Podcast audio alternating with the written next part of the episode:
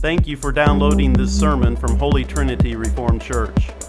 If you live in the vicinity of Mooresville, Indiana, come join us as we rebuild Christ Holy Church out of the ash heaps of American fundamentalism and evangelicalism through repentance, revival, and reformation. If you would like more information about Holy Trinity Reformed Church, or if you do not live in our area but would like to support this ministry, please visit our website at reformedholytrinity.org. Our scripture text today is going to be Isaiah 51. So if you have a Bible, open with me to Isaiah chapter 51. This is God's word and it is eternally true. We're going to read 1 through 16. Listen to me, you who pursue righteousness, who seek the Lord. Look to the rock from which you are hewn, and to the quarry from which you were dug. Look to Abraham your father, and to Sarah who gave birth to you in pain. When he was but one, I called him. Then I blessed him and multiplied him. Indeed, the Lord will comfort Zion. He will comfort all her waste places, and her wilderness he will make like Eden, and her desert like the garden of the Lord. Joy and gladness will be found in her, thanksgiving and sound of a melody. Pay attention to me, O people, O my people, and give ear to me, O my nation. For a law will go forth from me, and I will set my justice for a light for the peoples. My righteousness is near, my salvation has gone forth, and my arms will judge the peoples. The coastlands will wait for me and for my arm they will wait expectantly. Lift up your eyes to the sky, then look to the earth beneath. For the sky will vanish like smoke, and the earth will wear out like a garment, and its inhabitants will die in like manner. But my salvation will be forever, and my righteousness will not wane. Listen to me, you who know righteousness, a people in whose heart is my law.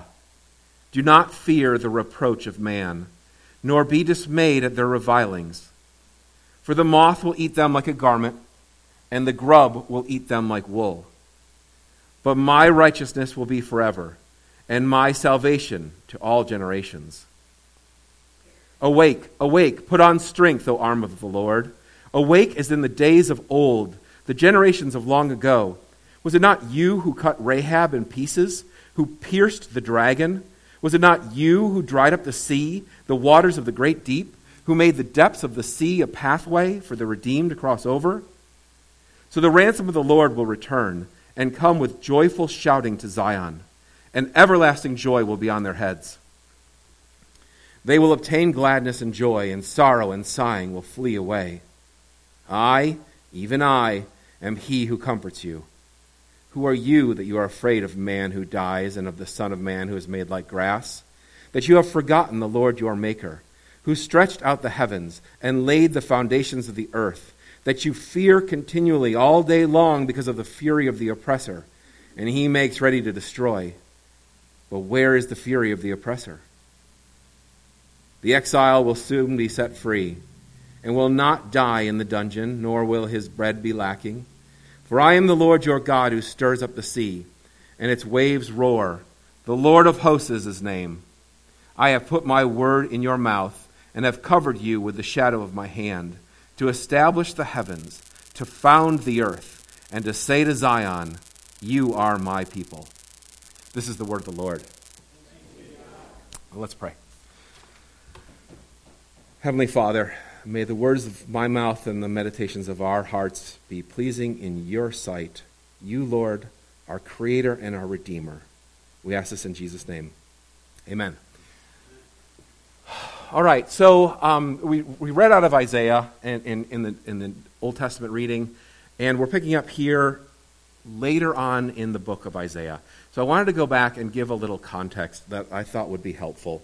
Um, because it's context that while it's while the names are different, you're going to hear names like Assyria and Babylon Uh, and you don't hear about them in the news these days, right?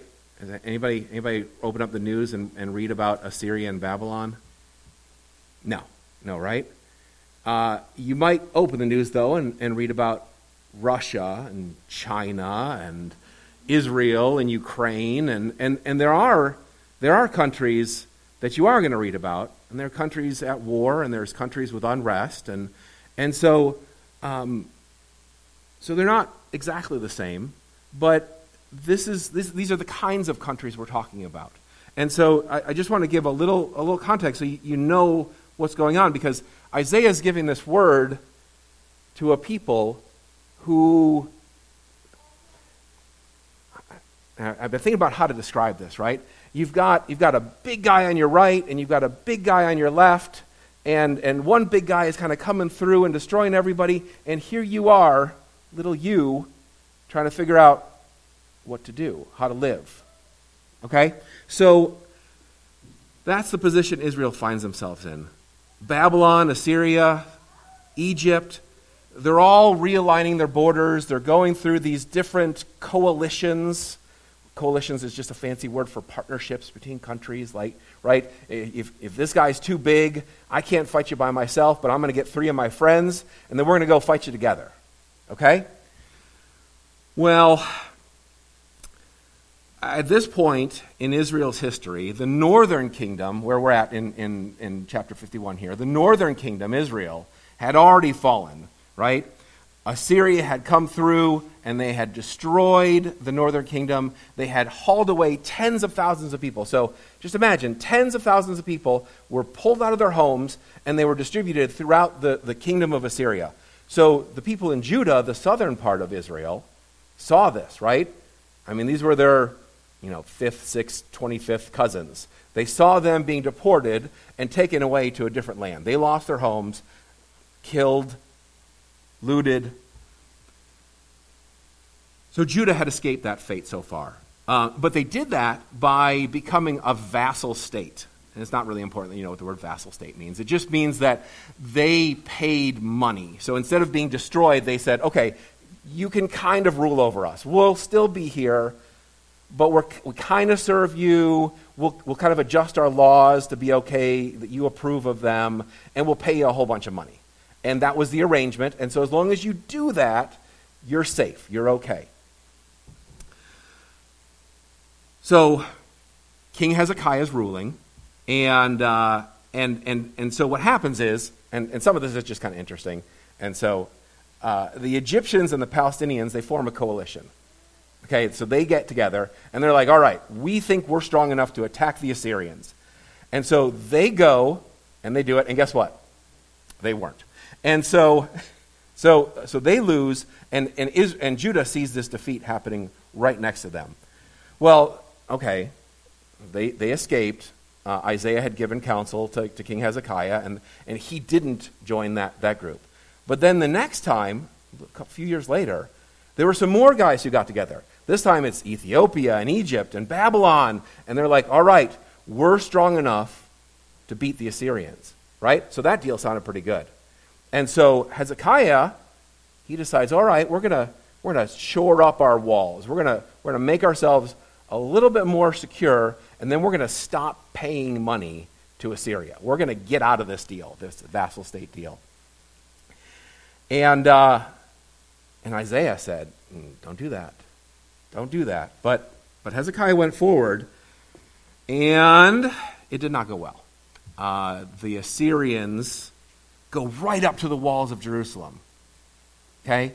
They, they, they destroy various cities on their way, they, they destroy land. They get right up to the walls of Jerusalem, and what, what happens? God delivers them. God turns away the Assyrian army now, a lot of Judah gets destroyed in the process, but Jerusalem is safe. The capital city is safe. So this is this is our context for where we're at now, right?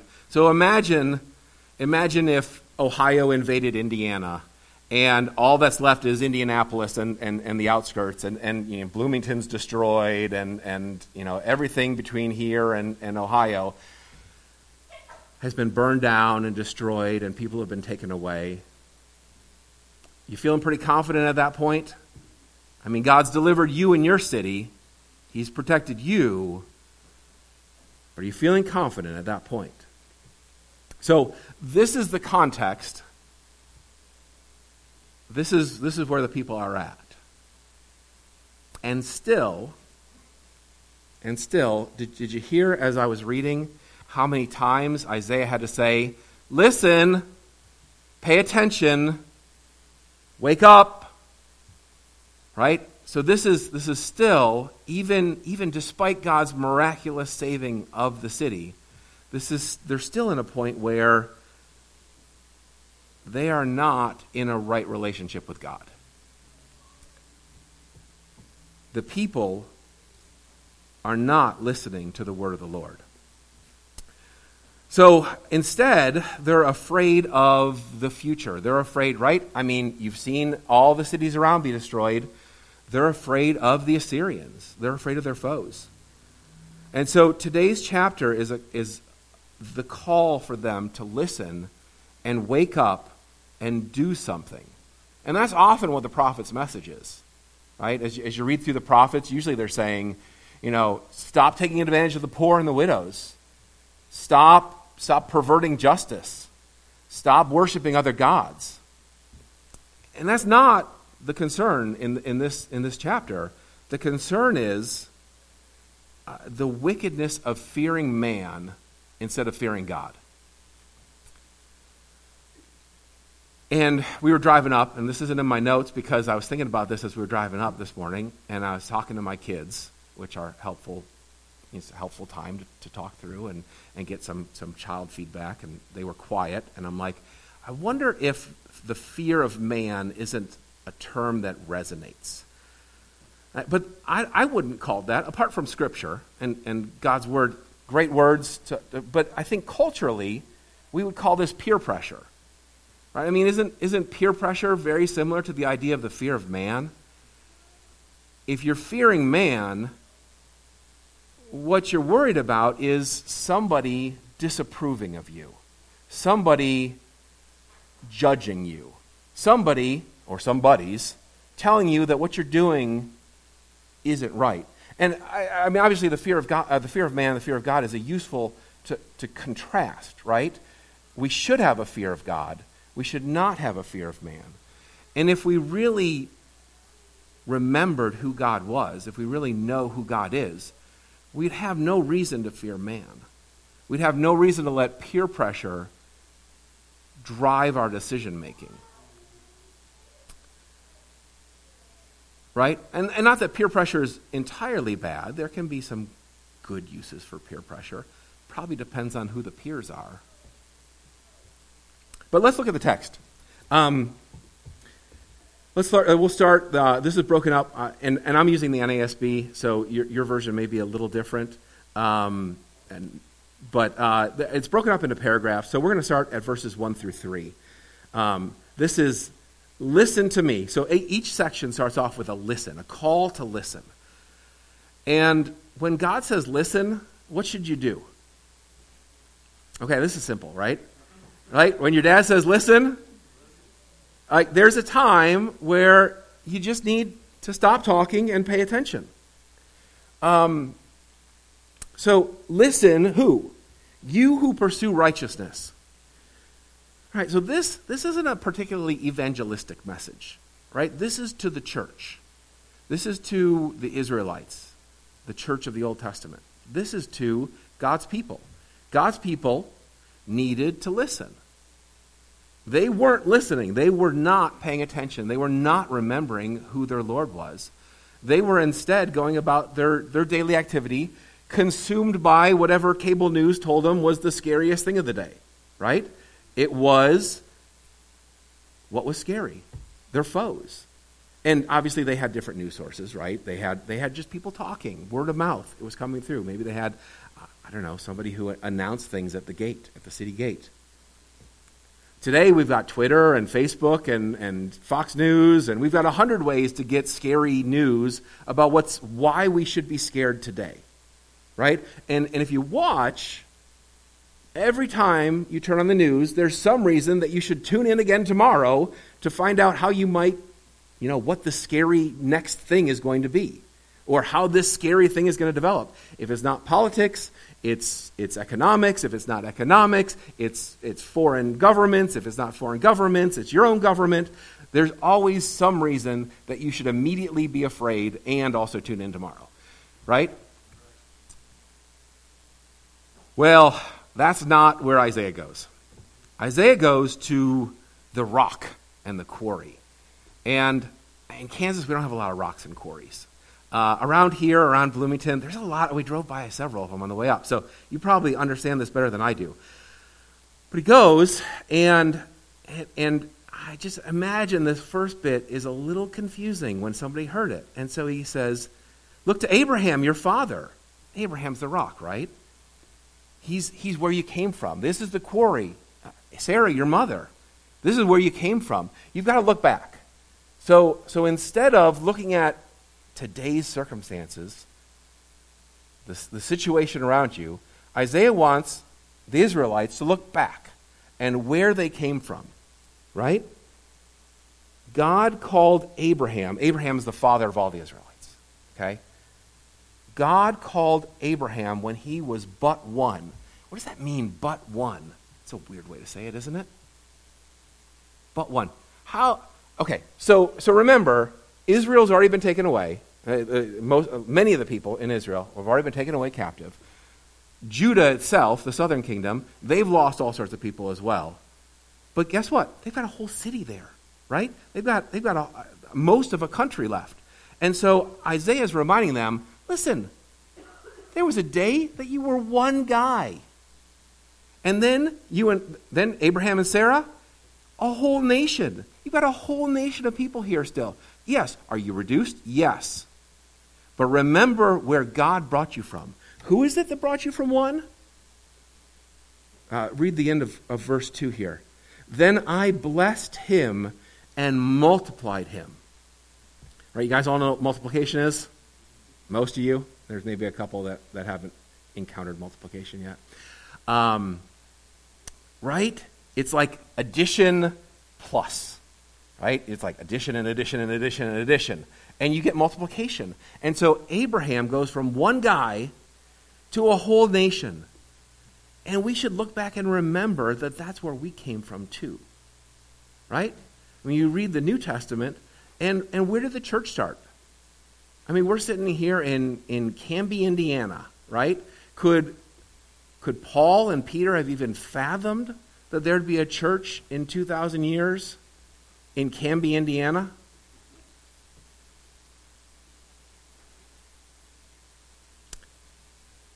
But we've been multiplied, right? Just like Abraham was blessed and multiplied, so the church has been blessed and multiplied. And we have to remember that. We have to remember that. This is what God does God takes a rock from a quarry and he multiplies it, he makes more, and it grows. All, all of the New Testament is full of imagery of the kingdom of God growing and expanding, multiplying, and being blessed. And this is the message to a people who are under pressure from their enemy who are consumed with fear. Remember, remember where you came from. Don't be so focused on right now. God's got this. This is what he does. And it's not like it's not like they just multiplied. Uh, look at verse 3. Indeed, the Lord will comfort Zion. He will comfort all her waste places. He's going to take these deserts and he's going to make them into gardens. And not just not, not just like a garden, but like the Garden of Eden, God's own garden, the garden that God made, that's what He's going to make these places like for the people. That's what He's done in the past. But this isn't talking about the past, right? Do you see, do you see the future tense here? We'll do a little bit of English, a little bit of math. We'll, we'll try and mix it up so you, so you get a little bit of everything. Indeed, the Lord will comfort Zion. He will comfort all her waste places. This is all things that God is going to do. So he wants you to look back at what he has done and take confidence for what he will do.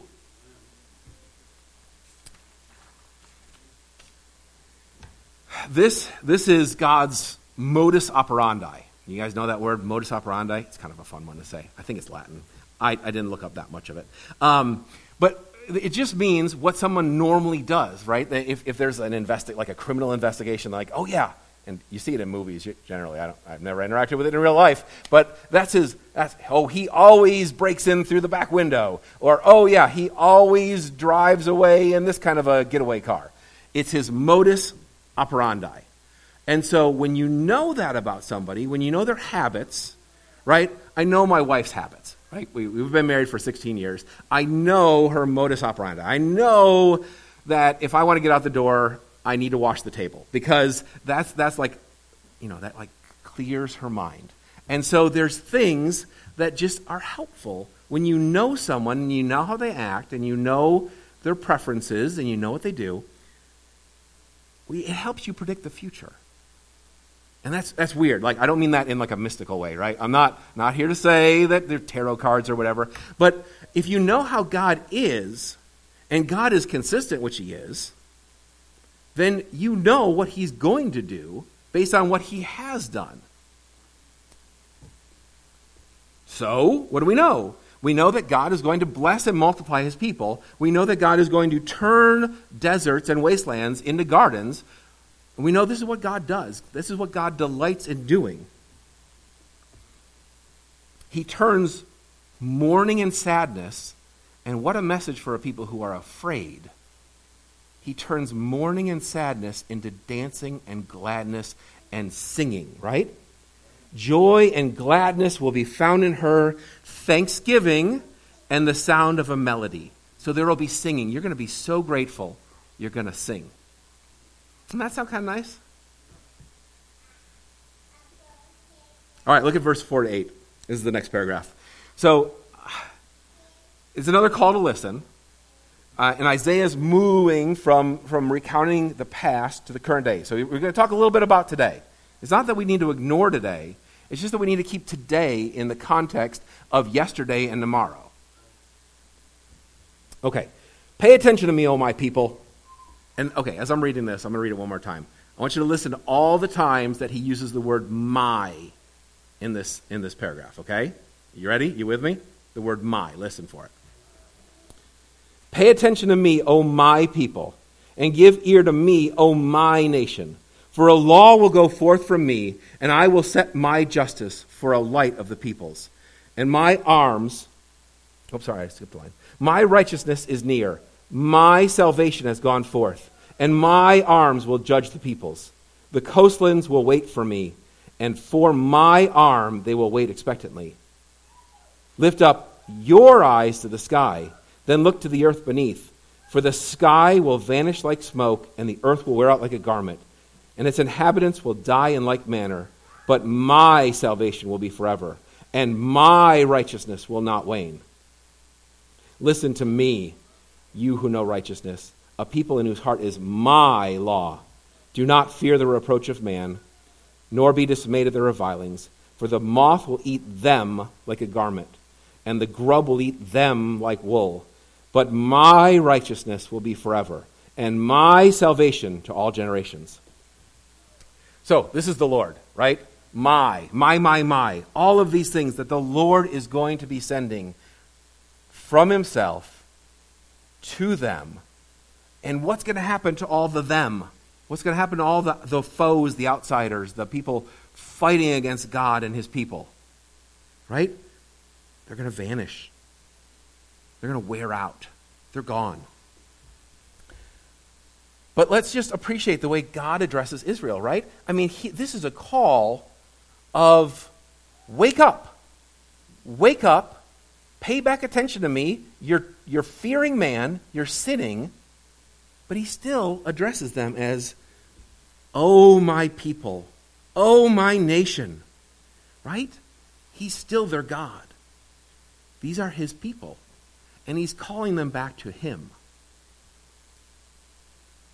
I think this should give us comfort. This should give us comfort that God knows who we are, He knows our frailty right? His, his, he knows our weakness. He knows our fear. He knows that we feel peer pressure in a way that we shouldn't. And so he doesn't just condemn, he's calling. He's calling back. Now, there's condemnation here, no question about it. But these are his people.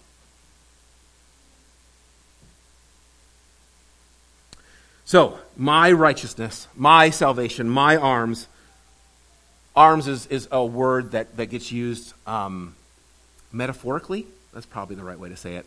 Uh, it it's not talking like, right, God, God's arm, right? What do you do with an arm? Well, sometimes you punch people, and sometimes you swing a sword, and sometimes you, like, this is, this is his force, his might, his, this is, this is God's power but my righteousness, my salvation, all of this relates to God's law that he sends out. Okay, follow along with, with, with, with, with as, as he develops. Uh, in verse 4 For a law will go forth from me, I will set my righteousness for a light of the peoples. All of this is the establishment of God's kingdom.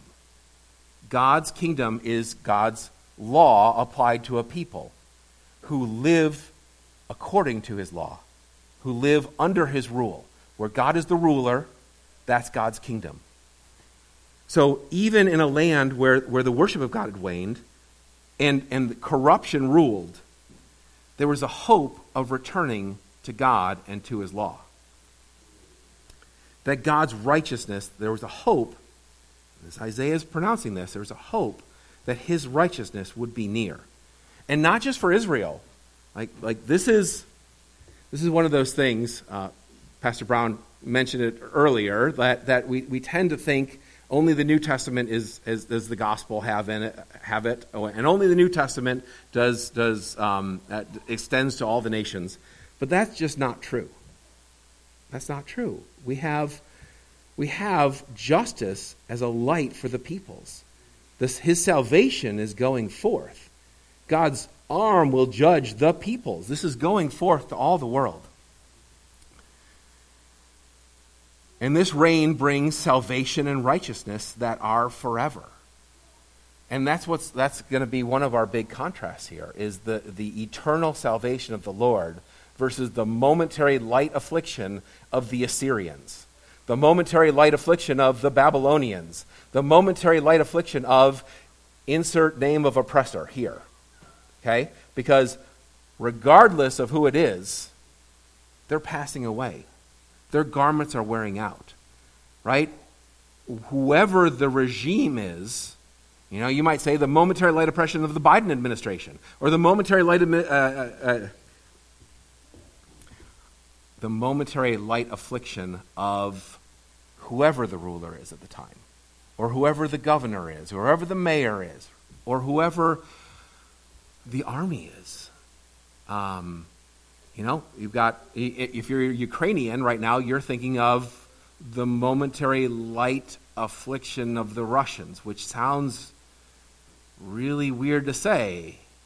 Or the momentary light afflictions of the Palestinians if you're an Israeli, or the momentary light afflictions of the Israelis if you're a Palestinian, right? There's, there's all sorts of ways to look at this that, that can kind of make us uncomfortable because when, when people are falling around you and, and your nation's losing, it's hard to think that these are momentary or light.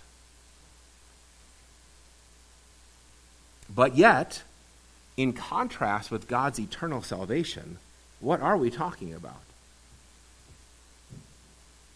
What are we talking about? We're talking about things that are momentary and light. The sky, look up at the sky. It's going to vanish like smoke. The earth, look down at the earth. I mean, what, what do people fight over? They fight over the earth, but it's going to wear out like a piece of clothing. How about the people? How about the people around? What's going to happen to all the people? What happened to all those people? They're gone, right? They've been gone for thousands of years. We've forgotten. You know, apart from hist- historical and biblical uh, context, you don't think about the Assyrians. You don't think about the Babylonians. Only the Lord is eternal. Only the Lord is everlasting. His way, His judgments, His rules, they endure. Everything else is temporary and passing away. Even the United States of America, right? I mean, we, we know that. We know that we've only been around for a couple hundred years, and we know that history is long, and, and we don't know what's going to happen, but I do know that the call to us today is still to listen and to fear God and not man. So listen up. Uh, verse 7 Remember God's greatness today, this day. Don't be consumed by your circumstances. Don't fear the reproach of man. And, and the word reproach, you know what the word reproach means? Any kiddos know what the word reproach, reproach means? It's not a word we use very often, right? Anybody? What's that? Not wanted? Yeah, yeah, yeah. Yeah, so um, disappointment or disapproval, like when, when someone when someone you know tells you that it's a bad idea or a bad opinion, like that would be it, it's not a, it's not like a really strong word. It's it's reproach. Um, don't be distressed by their insults. Don't don't get worked up. If you are testifying about the goodness of God, if you are obeying God's law, if you are telling someone about God's law and they disapprove that's okay. That's to be expected. That's the kind of suffering that we should expect. That's the kind of reproach that is okay.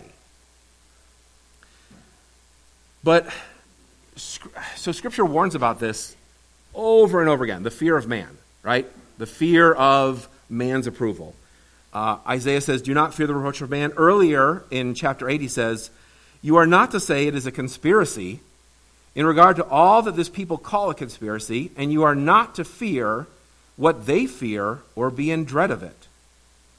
Uh, but Moses and Aaron and Joshua give the same kind of warning to Israel uh, in Numbers, Numbers 14:9.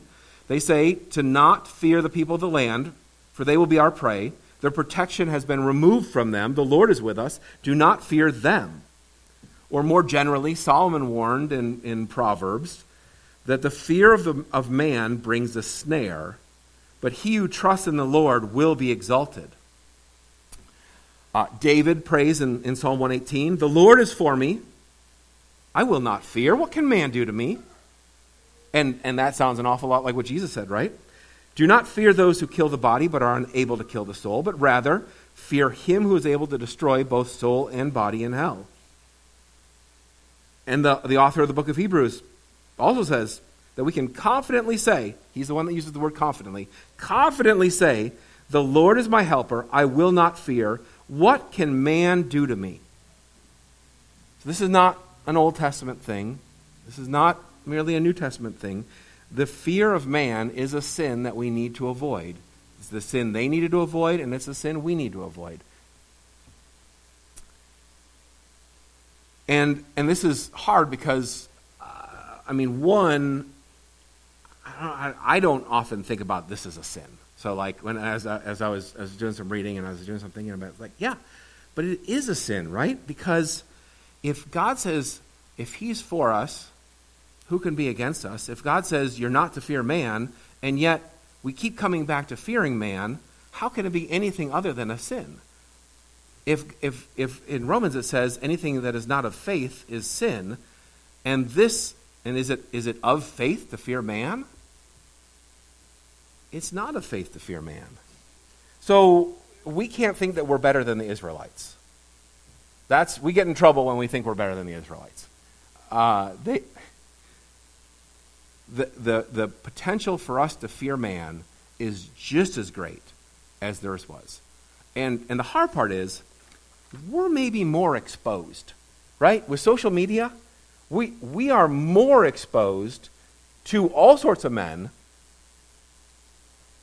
And so I, I, think it drives us even more to watch what we say, to watch what we're willing to share, to let other thoughts, other things influence us, right? The more that we're exposed, and especially uh, as we get out of proportion with hearing God's word, believing his promises, being surrounded by God's people and being encouraged by them, the more that we're exposed to, oh, you know, here's what Instagram. I get so many likes on Instagram if I do this. I get so many uh, comments on Facebook if I do that.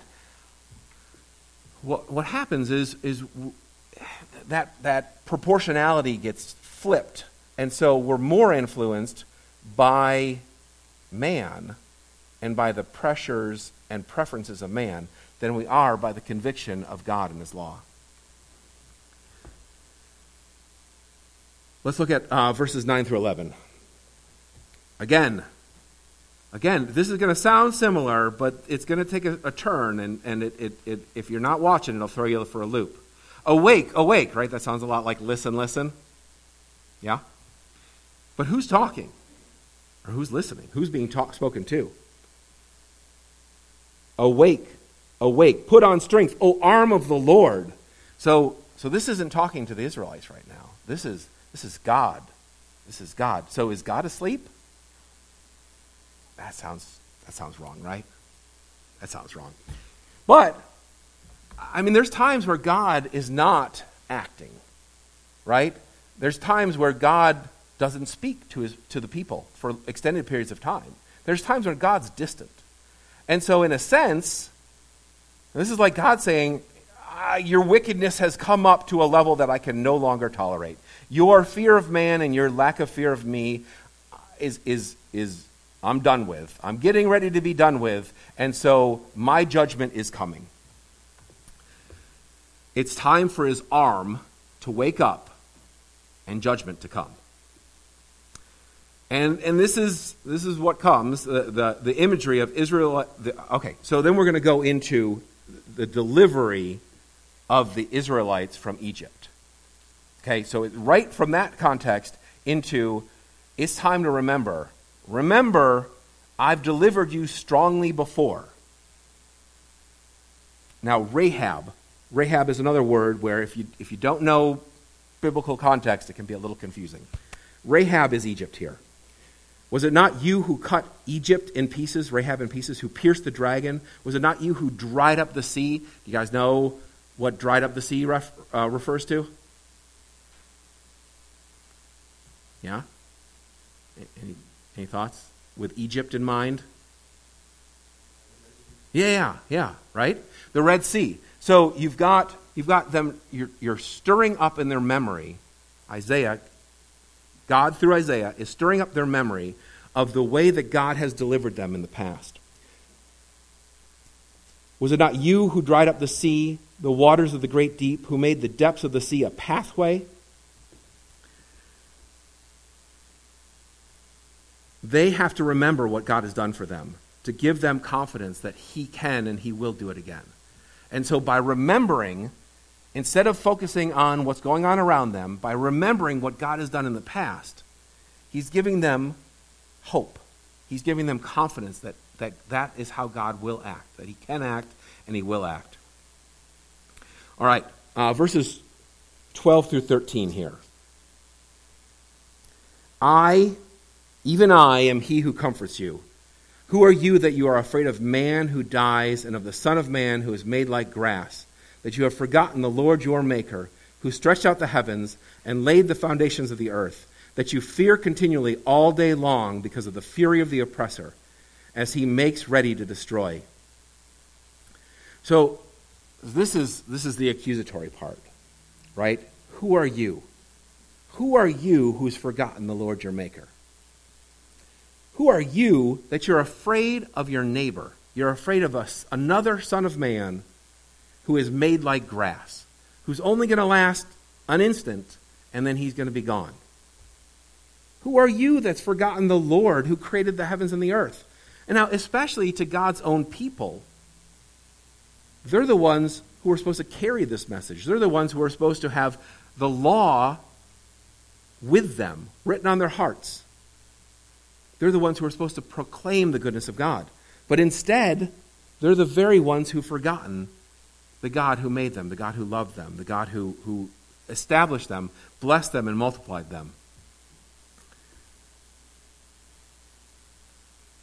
And look, I mean, the oppressor doesn't even get a name here. And, and that's how just, uh, because what's interesting in, in the context of history is that it's not even the Assyrians who, who end up overthrowing Jerusalem, it's the Babylonians.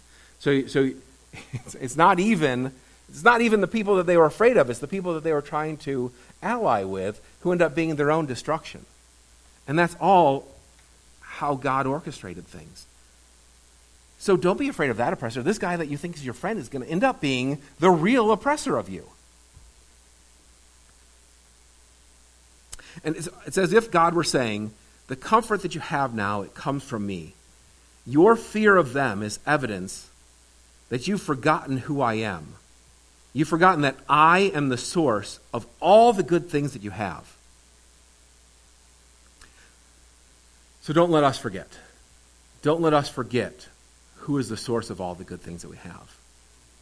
And that's when we get afraid when we let ourselves be consumed by our circumstances, what's going on in the, the local schools or what's going on in the local government, it's not that we can't be concerned with those things.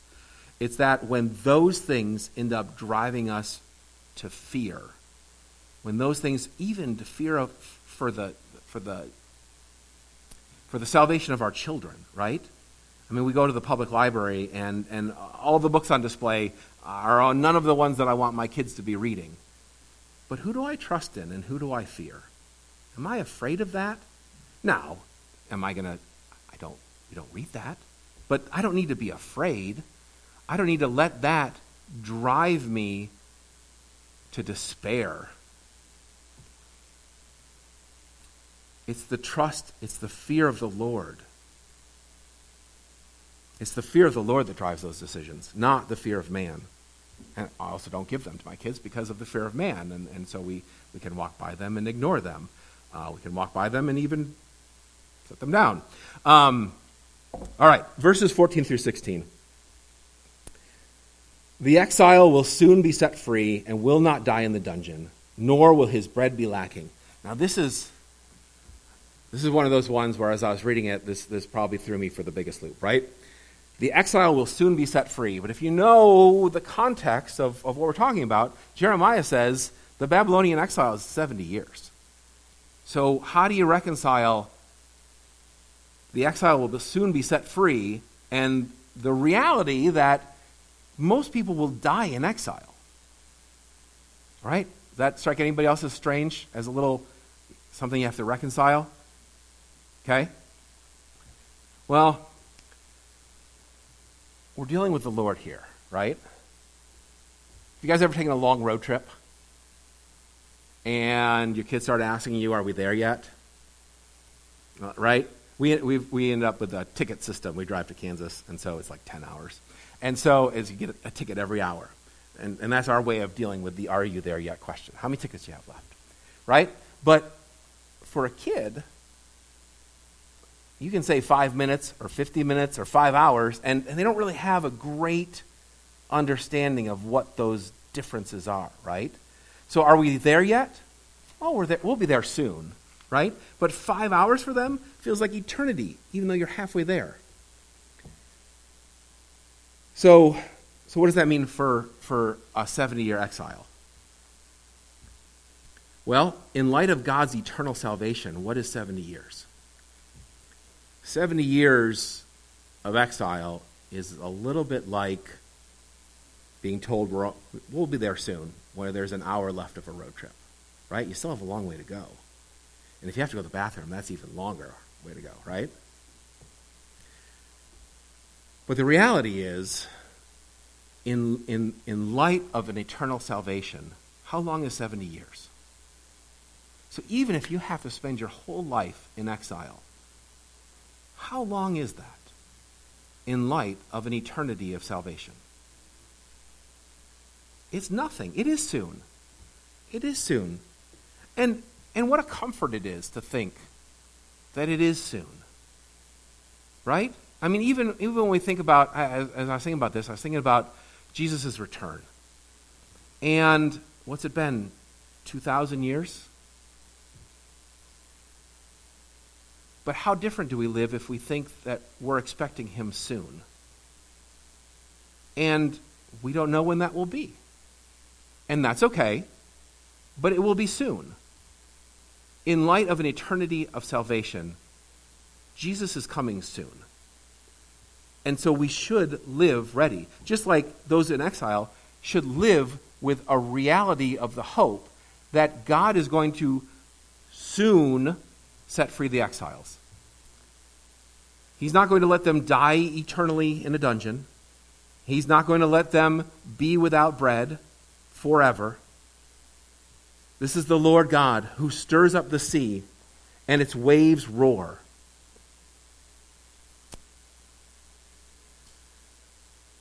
And then the last verse here, verse 16. I have put my words in your mouth and have covered you with the shadow of my hand to establish the heavens. Now listen to these words to establish the heavens, to found the earth, and to say to Zion, You are my people. These are some pretty grand words, right? I mean, this is establishing the heavens, founding the earth, right? How does God's word being put in the mouth of Isaiah establish the heavens and found the earth and say to Zion, You are my people? Except by reestablishing the right order of creation, right? By establishing God's kingdom, his rule on earth. So we don't have man fearing other men. We have men fearing God, the God who created them, right? We have heaven over the earth. We're reestablishing the right ordering of creation. The ordering of creation that, that was destroyed, that was compromised, that was, that was perverted in the fall. And so we have, by the pronouncing of God's law, by the pronouncing of God's word, we have that right restructuring, right ordering of creation. So we're returning proper order, and we're establishing his kingdom here on earth. Just like we pray on earth as it is in heaven. That we're establishing that right order.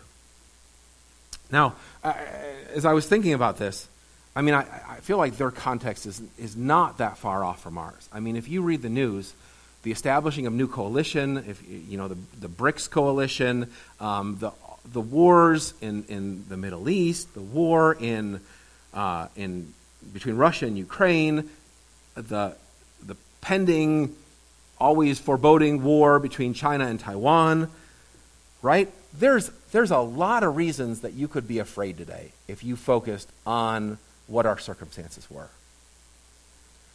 And so we're in a different situation, right? We're not Israel, small, semi defenseless country stuck between major powers. So it's, it's different. We have a different flavor of the sin.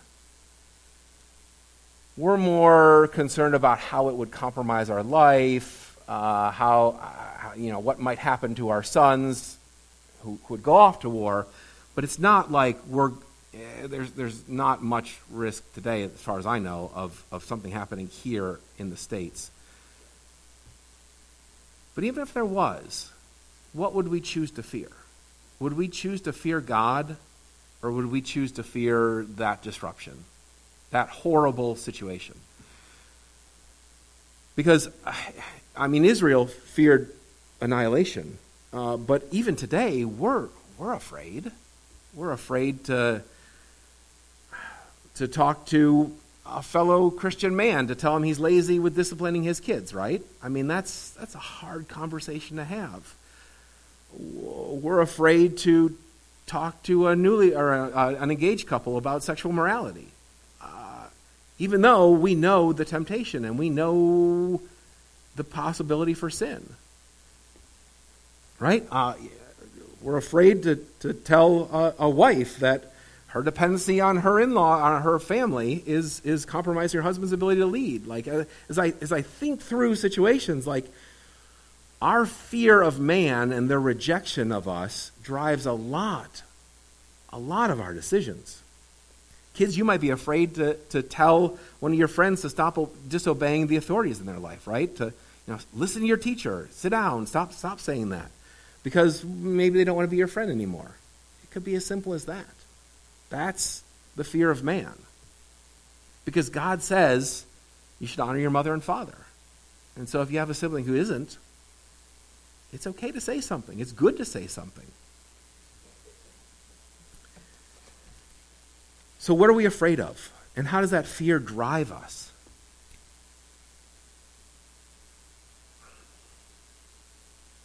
And how does that affect us? I was thinking about that during, during we walked in late on the, on the Sunday school class, but um, you know, how does that prevent us from giving thanks? How does, how does fear, if, if we're consumed with our fear, are we giving thanks? Are we being grateful? So, uh, to wrap it up, we need to remember the work that the Lord has done. Uh, one of the things that we do in our family every New Year's Eve is, is we go through and we pull out like favorite photographs of the year to remember the things that happened. Because even within a year, we tend to forget. Like by the time we get to New Year's Eve, we've forgotten what we did in January and February and March. And so just looking back is helpful to remember what's going on. So, how do we remember what God has done? And, and why do we do it? Well, one of the ways, one of the reasons we should do it is because God works with each of us uniquely, right? Everyone's sanctified in a different order. And this is one of the things that's both interesting and a little infuriating about being a Christian and being with other Christians, right? You've learned a lesson, and, and, and the person next to you hasn't learned that lesson yet, right? They haven't been sanctified in that manner. And that's kind of infuriating. But it's an opportunity for you to share the ways that God has matured you that God has disciplined you to be helpful to your brother. Um, we also can give people hope in difficult situations. Like there's all sorts of difficult situations that we go through, and if we remember the way God has delivered people before us, or God has delivered us in previous difficult situations, and we're willing to tell about it, we're willing to be vulnerable, to share those difficult situations with someone well, we can give them hope. We can also learn how God works, right? If, if you can recount how I sinned this way and this happened to me, well, all of a sudden, we know how one more way that God works. Because God's still at work in our lives. It wasn't that it's just in Scripture that God is at work. God has been at work for 2,000 years since the closing of, of, of the scriptures. So we need to remember that. We need to learn from even more recent history, personal history, church history, to learn how God works. Because this is the way that we grow in confidence in God's ability to save, God's willingness to save, God's work in our life. So tell others of what God has done in your life. Even if you're young, but especially if you're older. Tell your family, tell your church members. Tell the same story 12 times. It's okay. Because then people start to predict it and they start to remember it. Tell those stories. Uh, read, I mean, read the scriptures, right? Read, read your Bible.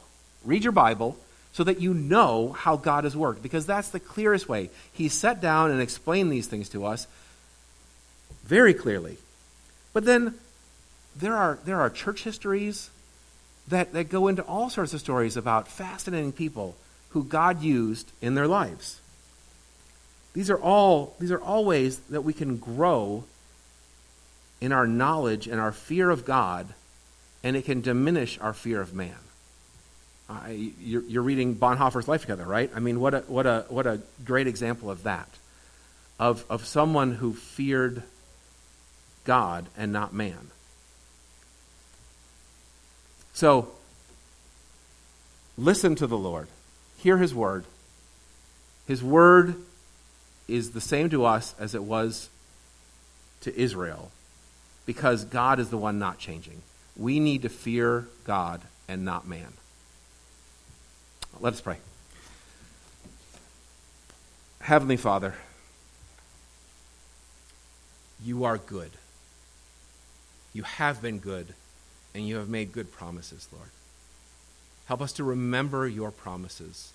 Help us to remember your works that you've done in the past. Give us faith. Help us to see man and our circumstances for what they are, which is passing away, momentary, grass like. Help us to trust in you and look forward to your eternal salvation, not knowing how many days we'll have here in this light and momentary affliction in light of your eternal salvation. I thank you for this in Jesus' name. Amen.